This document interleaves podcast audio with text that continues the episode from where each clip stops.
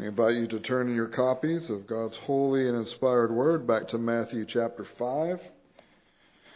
Matthew chapter 5, once again, we are going to read verses 10 through 16. Heavenly vision for a prophetic presence.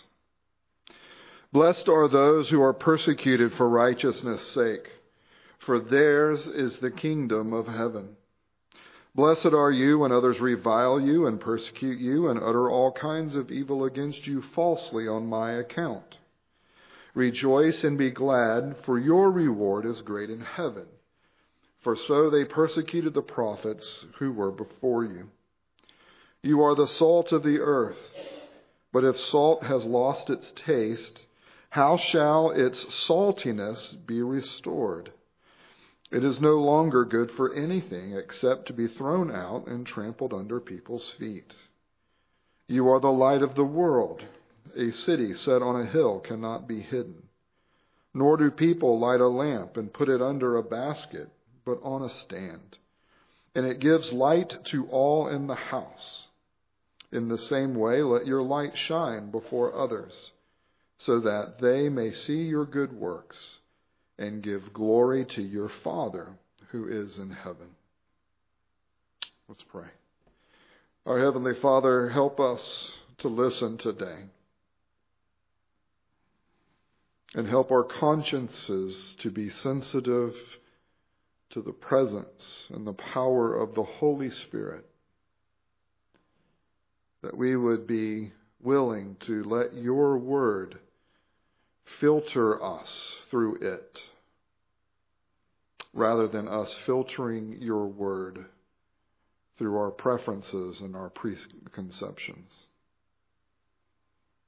Help us to hear and help us to value and love. For you have provided this to us that we may grow and be strengthened in our faith and may participate well in the amazing privilege of being part of the ongoing mission of Father, Son, and Holy Spirit. It is in Jesus' name that we pray. Amen.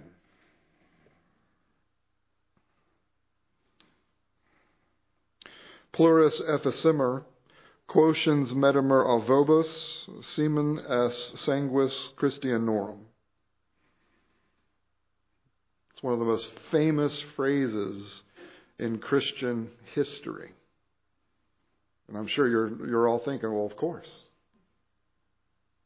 It is often translated as the blood of the saints, or I'm sorry, the blood of the martyrs is the seed of the church. Now, that one probably does ring a little bit of a bell. The blood of the martyrs is the seed of the church. It's probably more faithfully translated we multiply when you reap us. The blood of Christians is seed. These are words written by Tertullian around the end of the second century or at the beginning of the third century, depending on how you date it. It was a time in which the, the church in the Roman Empire was illegal. And as a result, there was actual persecution that would take place in different pockets at different times throughout the Roman Empire. Often it was depending on the local government as to what level of persecution was taking place. But across the entire empire, it was illegal to be a Christian.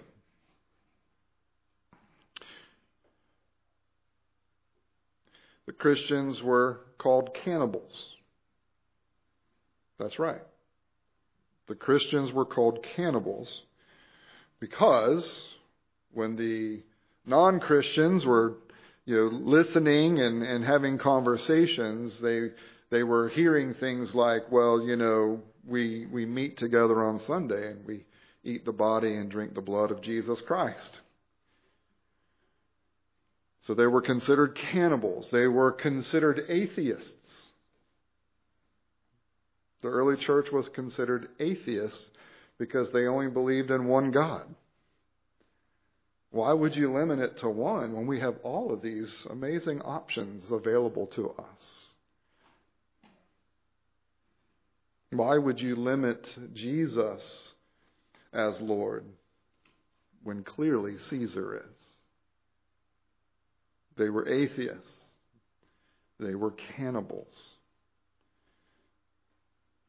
It also didn't help that they referred to one another as brother and sister. Right? Oh, that's my brother in Christ. Oh, that's my sister in Christ. Well, if y'all are brothers and sisters, what's this love feast thing you do? So that raised some eyebrows, as you, as you can imagine. The reason I'm saying this is that the early church had a real challenge in front of them.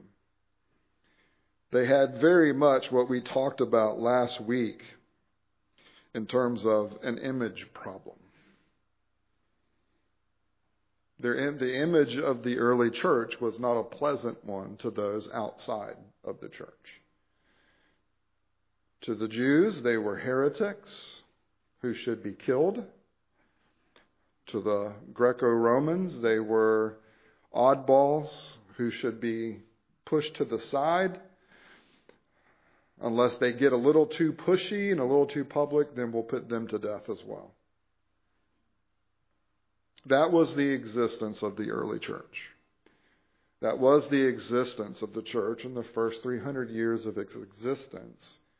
And at the time in which all of this was happening, the church exploded in growth. The church grew and grew and grew. Even at the time of the writing of the New Testament, at the writing of, of many of Paul's letters, which would have been in the mid 60s of the first century, they were already known as, as, as those who were turning upside down the world. Because so many people were coming out of the Greco Roman different worship structures and, and faith options. And there were people coming out of Judaism. And there were God-fearers who were Gentiles who had converted to Judaism who were now embracing Jesus Christ. And there were people coming to Christ left and right and left and right. And all of this while being illegal. All of this while being shunned and reviled. All of this while being persecuted. And what really drew the ire of, the, of those who were part of the Greco Roman culture was the virtues that Jesus has just laid out for us in the Beatitudes virtues of humility, virtues of serving others instead of yourself, the, the virtues of, of, of righteousness, like hungering and thirsting for actual righteousness. And as Jesus described it there, if you remember, not that you're hungering and thirsting that your neighbor will be righteous, it's that you would be righteous right? It's really easy to want the person next to you, you know, send up a prayer for them. God, they could really use some righteousness today, right? Right? If you drove to church with someone, you probably prayed that prayer. it's real easy to pray that, but what Jesus is saying is we, within ourselves, have to hunger and crave righteousness for us. But these virtues that Jesus has just laid out in the Beatitudes, as the early church was embracing those virtues and learning to express those virtues in, in morality and in ethics, as they were doing it within themselves,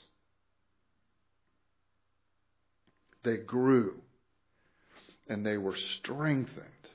And their faith was the kind of faith that would lead them to, to enter into the judgments rendered by Caesar and would face the lions of the Colosseum with bravery. Now that's faith. That is not whining and complaining. Lord, it should be easier. If, if you're really on the throne and if your truth really is true, then we shouldn't be suffering, we should be ruling. The early church, they embraced the virtues of Christ as laid out in the Beatitudes and then tried to live, to embody those virtues in the way that they lived within themselves first, and then with how they lived with their neighbor. Now, part of the law, and we're going to get to this, Lord willing, next week, right? That summary of the law that Jesus has given us is that we are to love God and love our neighbor. And so, the very nature of what it means to be a member of the household of God is that the church does not exist in isolation. The church exists as a neighbor. But as we have been hinting at and talking about, we live at a time where the church, which is a heavenly colony on earth, we live in a land that is not our own. We live in a world that is not our ultimate home. We are sojourners. We are pilgrims. And even here, the question then is how do we relate to those that we live amongst when we are the pilgrims and the sojourners? Well, God showed, gave some wisdom, as, as we read from Jeremiah at the beginning of the service. As he was sending his people into exile, what did he tell them? Now, when you get over to Babylon, make sure you form political groups and caucuses and put together lobbyists and make sure that you're able to you know try to take things over for me while you're in Babylon. No, what he said was, you go over there and you live out what I've already called you to live out here, you do it there. And when you do it there, you don't do it for the purpose of harming the Babylonians. You do it for the purpose of being a blessing to them. Regardless of how the Babylonians receive it. How did the Babylonians receive it? Well, some tried to put him to death. Nebuchadnezzar himself, right? Did that change the calling? Try to be a good neighbor, try to be a blessing until they, you know, revile you or until they try to throw you into a golden furnace because you won't bow down. Before they throw you into a lion's den because you went up to your room in private and prayed? Follow my instructions until that starts happening, and then once that starts happening, now we'll, we'll change the game up? No. And the question before the church right now is how do we relate to our neighbor given the fact and the reality that we now live in a post Christian America. Is the calling to recover the good old days. Well, for one, our theology doesn't really allow for good old days, right? But are we trying, is the goal now of the church as we relate to those around us to try to recover something of the past? Has the mission changed? Has the instructions of God changed? Have the values that Jesus has communicated, have those values changed? Has taking up the cross to follow Christ, has that changed? Is anything different about who we are and how we are to live and exist as neighbors in this now hostile culture. Has anything changed? And the answer is no. What Jesus tells us here in this passage that we've been looking at, it gives us three really important um, uh, uh, instructions about how to understand how we are to relate to the world in which we live. Not how to relate to the world that we wish it was, but how do we relate to the world as it is. And what Jesus tells us here is that one, we are to live with a heavenly mindedness.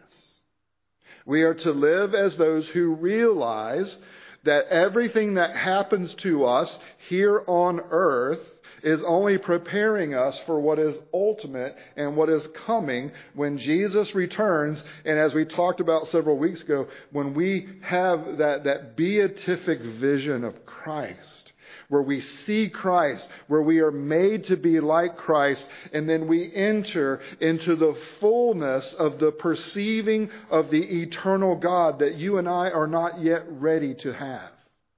And when we enter into the fullness of the enjoyment of the glory of God forevermore.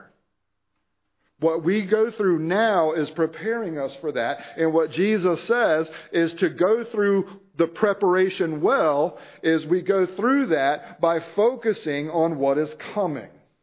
This, this is not what Johnny Cash sang about. Right? This is, this is not the lady who is so heavenly minded, she's of no earthly good. And if you haven't heard the song, it's a fun one, even though he's wrong. Or maybe he's right about her. This is not a pie in the sky, just, you know, focus on, on what's coming and just try to escape right now right? Because we are not called to escape. We're not called to put our, our heads in the grounds. We are called to be good neighbors who seek the good of those around whom we live, regardless of if they appreciate our efforts. And Christ tells us, you set your minds on the fullness of what is coming so that you don't look for that fullness right now. And that's what everyone in this room does, especially right here. I want the fullness now. I want it today. I don't want to have to replace. Where's, where's Wilson? I saw him here. I don't want to have to replace fascia boards on my house because they're leaking. I don't want to have to fix the car. I don't want to have to get a root canal. I don't want to. I don't want to. I don't want to. I don't want all these different difficulties and, and the challenges. And when you add to that now, that, that, as we saw last week, that the, the church has a serious image problem where not only are our values disregarded, but some people consider our values now evil. I may not want that to be the case, but it is.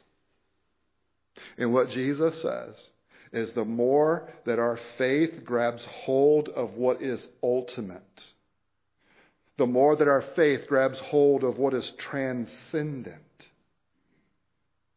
the more strength we have to go through the temporary. Now, why is that important right now? One of the reasons that the culture is where it is, and this is if you read the philosophers, if you read the new atheists, or hear you know, listen to them talk, one of the results of the development of science and technology and all the cool stuff that has come from all that. One of the effects is that more and more people have embraced the worldview that the universe is all that exists. It's a closed system. And just like space itself is cold and dark and, and meaningless in and of itself, that that's what life is. We are cogs in a machine And there, there isn't any transcendent reality, which means there isn't any transcendent purpose. And so what do we do? Well, we determine how to bring purpose to our own lives. The philosophy of Friedrich Nietzsche has taken over this culture. And the people that we are living around, if they are embracing that more and more and more, they are embracing the theology of John Cougar Mellencamp. Did you know that John Cougar Mellencamp was a theologian? Oh, yeah. Life goes on. Even after the thrill of living is gone. Our culture, because of the philosophy of, philosophy of Friedrich Nietzsche and this idea that the world is cold and purposeless and meaningless in and of itself, and so that we have to create that for ourselves, this is what has led to, to this, this radical shift in the, in the individualism that we are seeing expressed uh, in terms of I'm going to live for my pleasure and I get to define what makes me happy. And no one can tell me otherwise because there is no transcendent reality that I have to compare or contrast my ideas against.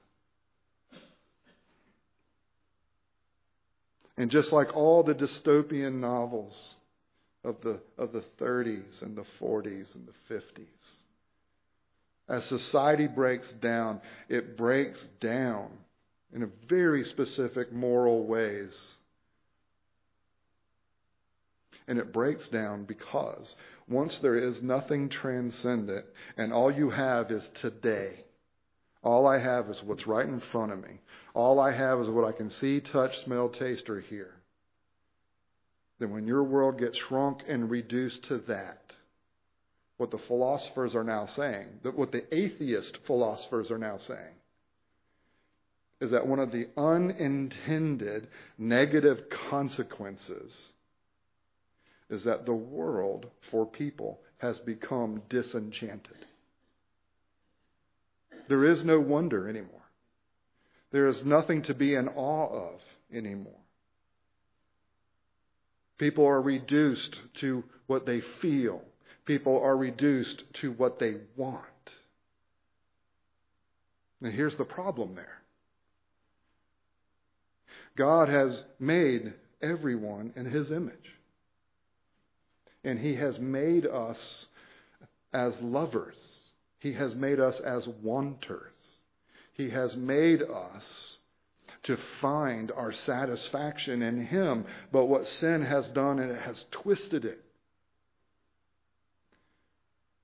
But that twisting has not obliterated the desire.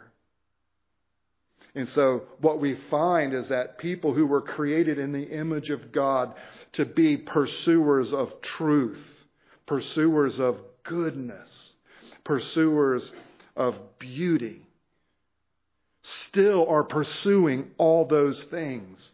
But, but their faculties are twisted and broken and they don't work right. Which leads people to look for love in all the wrong places, right? There is this twisting. and so the faculties are still operating and the object that is the only thing that can satisfy is the source of truth, goodness, and beauty, which is God Himself. But the sin, it has separated them from the very objects of their desires. And so their desires are taking them anywhere and everywhere other than God. And what we see as the effects in our culture right now and this is why it's important, as, as was just prayed, that we are approaching our neighbors in humility. What is happening, what we see in our neighbors, what we see in the developments of culture, are God given desires that have been twisted by sin saturated faculties. And what it should do is it should lead to us being broken over that for them. They have something driving them that can never be satisfied as long as they are looking anywhere and everywhere other than God. So, what role do you and I play as the church within this situation? Well, Jesus tells us when we live with a heavenly mindedness and an identity that is rooted and grounded and anchored, as the writer of Hebrews says, anchored in the heavenlies, then what happens is you and I, we get to serve as salt and light to the world. Now, salt has had many purposes. I think Jesus narrows it here for us by saying when salt loses its flavor. But what they would do in the, in the Middle East, especially in the first century, because there was no refrigeration, is if you had meat, raw meat, if you wanted to you know, keep it, you had to put salt on it. But even if you wanted to eat it in the moment, you still had to put salt on it. Because, just like today, what do you have crawling around on the surface of, of raw meat, even if you can't see it? Right? Well, now we can see it because science. Isn't that cool? So we can now see the nasty stuff that the salt is supposed to kill for us. But they had to put the salt on it to kill those microbiomes that were, that were harmful to people. They had to kill that off, and that's what the salt did. And then it provided a delicious flavor for, for eating the meat. The church is supposed to be salt within a culture whose God given faculties are broken.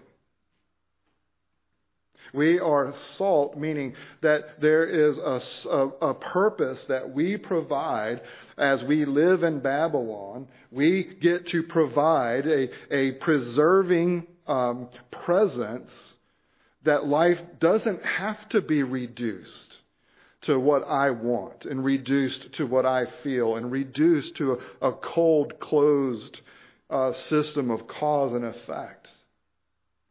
We get to be a, a preservative and we get to be a flavoring of the heavenly places. That the church, when the church is, is living out the virtues of Christ and fulfilling its calling of Christ, the church's presence is preservative. It provides uh, an assistance to that the, that the, the sin soaked faculties of sinners is not the only reality in this world. But Jesus warns us, even though this is who we are and the calling that we have, we don't always live up to it. And if we don't live up to it, we lose our purpose and meaning in this world. When salt loses its power, what do you do with it? Well, it's not good for anything now. So you toss it.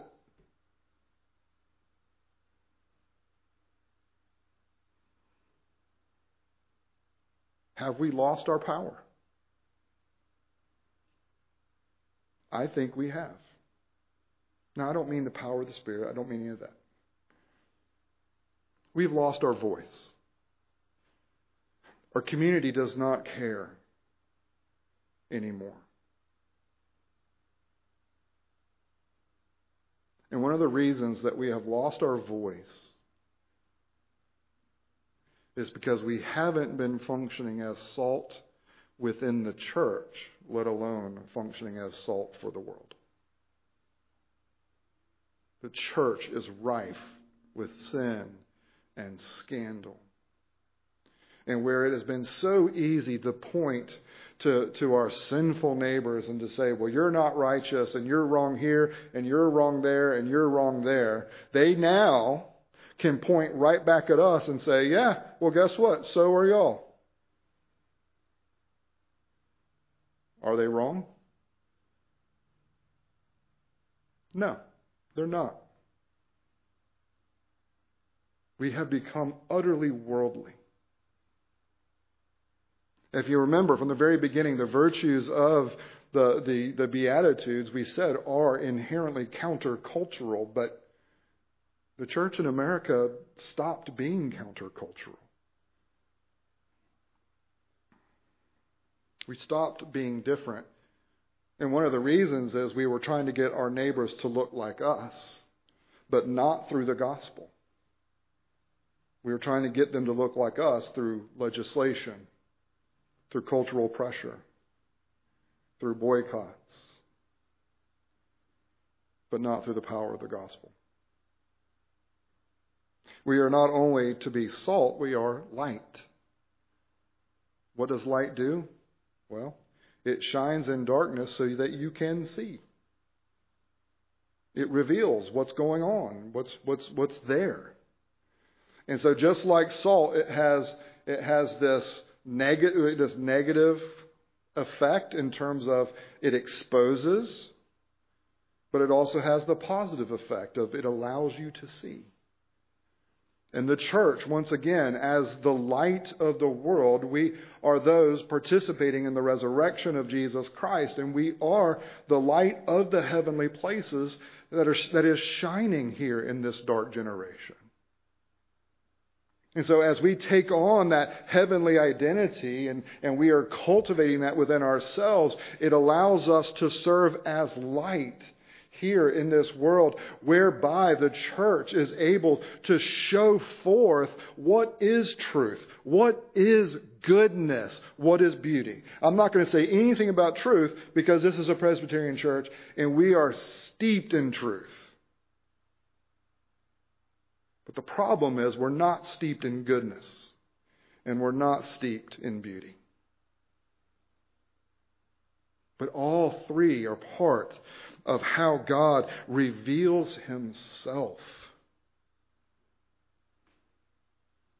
Truth, goodness, and beauty. Do you know what the first attribute of God is that is listed in the Westminster Confession of Faith?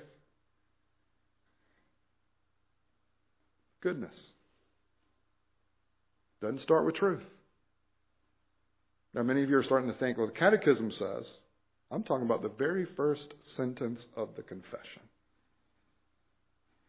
Goodness. Do we talk about goodness in the Reformed world? Sure, we do. No, none are good. That's how we talk about it. No one's good. Right? Well, because no one's good, then what has to happen? Well, I don't have to be good because no one's good. And yet the fruit of the Spirit is what? Love, joy, peace, patience. Amen. Good job, Gideon. You notice goodness was listed in there? That the Spirit of God is producing the goodness of God within the people of God? Are you called to be good?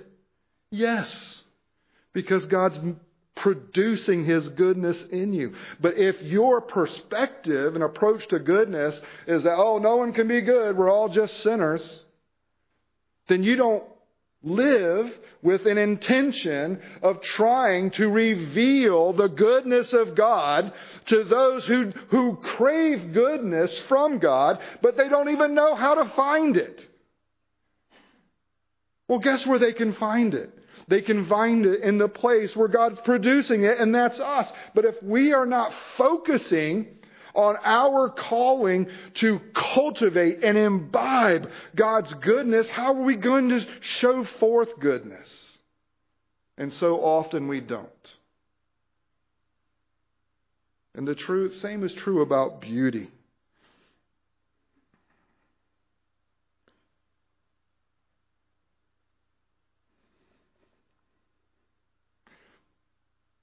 What the Sermon on the Mount is doing for us, beloved, it is helping us to see what the proper relationship that the church has to the world. And it shows us the proper posture that the church is to have towards the world. and it is not one of judgment and condemnation. It is a posture of being visitors who want to show forth that there is something better. There is a love that is better. There, there is a goodness that is better. There is beauty that is better.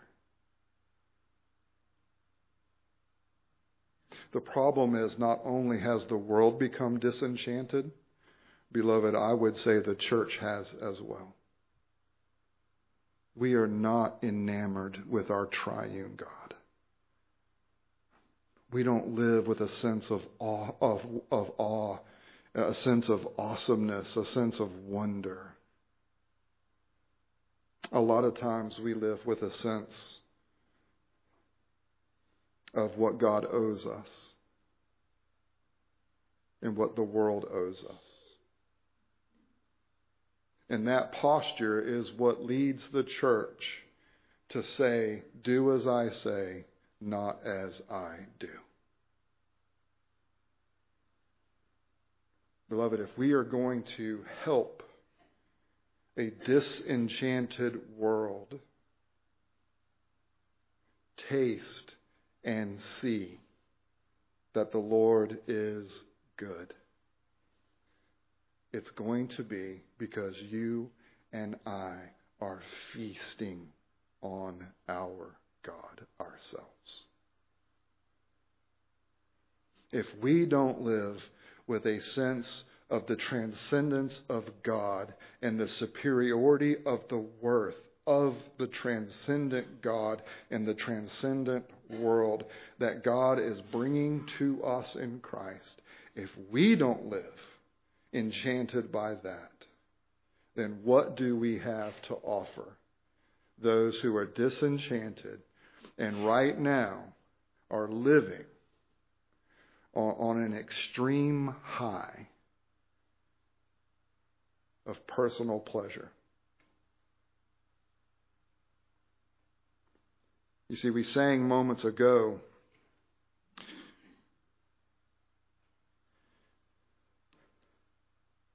I once was lost in darkest night, yet thought I, yet thought I knew the way. The sin that promised joy and life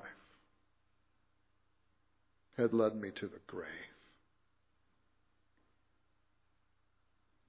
Sin promises joy and life.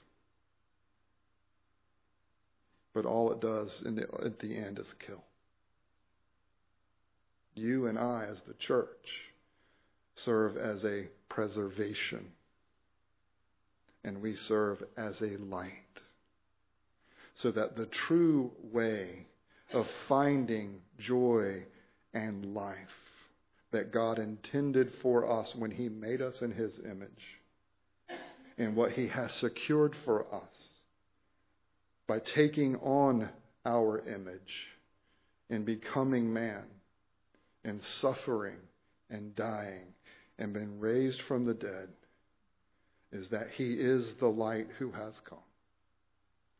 And in his light, we see the light of the way that leads to the ultimate joy and satisfaction and glory and enjoyment of God.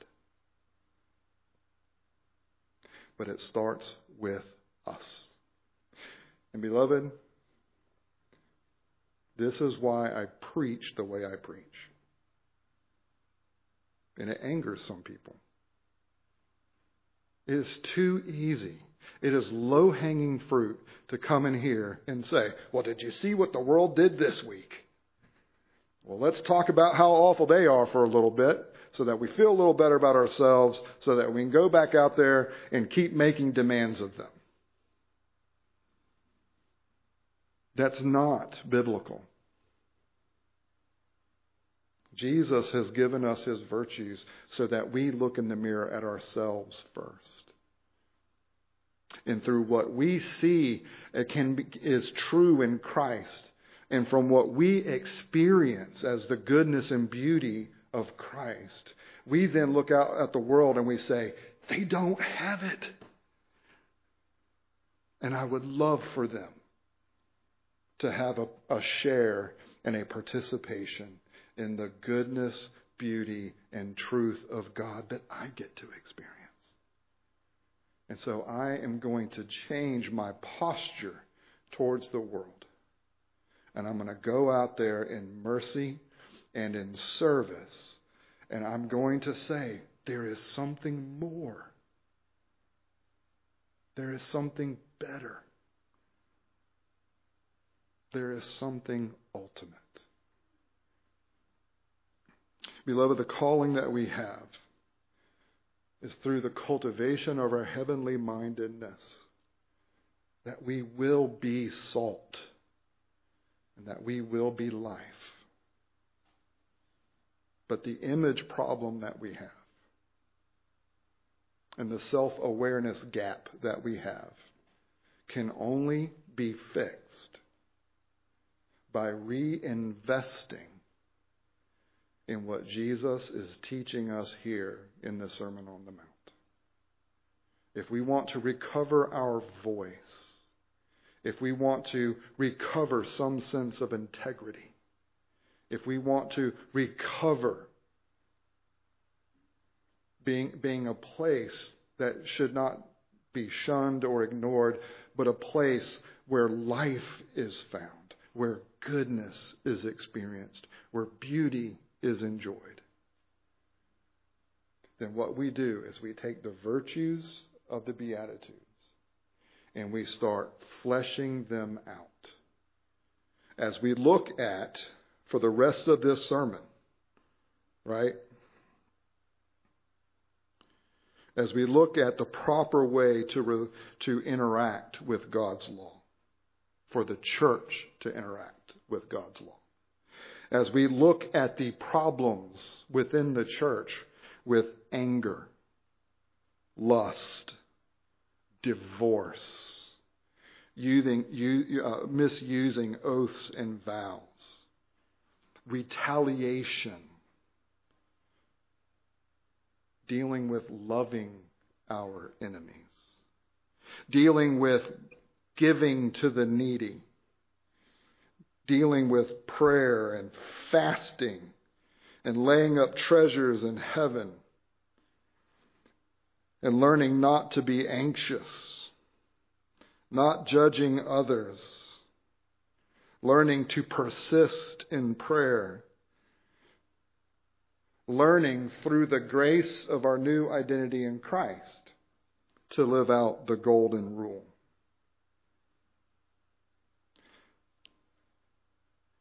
You see what's happening here? Everything that Jesus says the citizens of his kingdom should be known for, I would say the church in America is not known for. And I don't mean not at all. I'm not one of those zero sum people. But as much as the church is still doing good, we have a long way to go to recover our voice to be salt and light. It's not going to be easy, and it's going to require us to look at ourselves first. And so, beloved, lay up for yourself the eternal treasures of the heavenly places. And rejoice and be glad for your reward is great in heaven. Let's pray.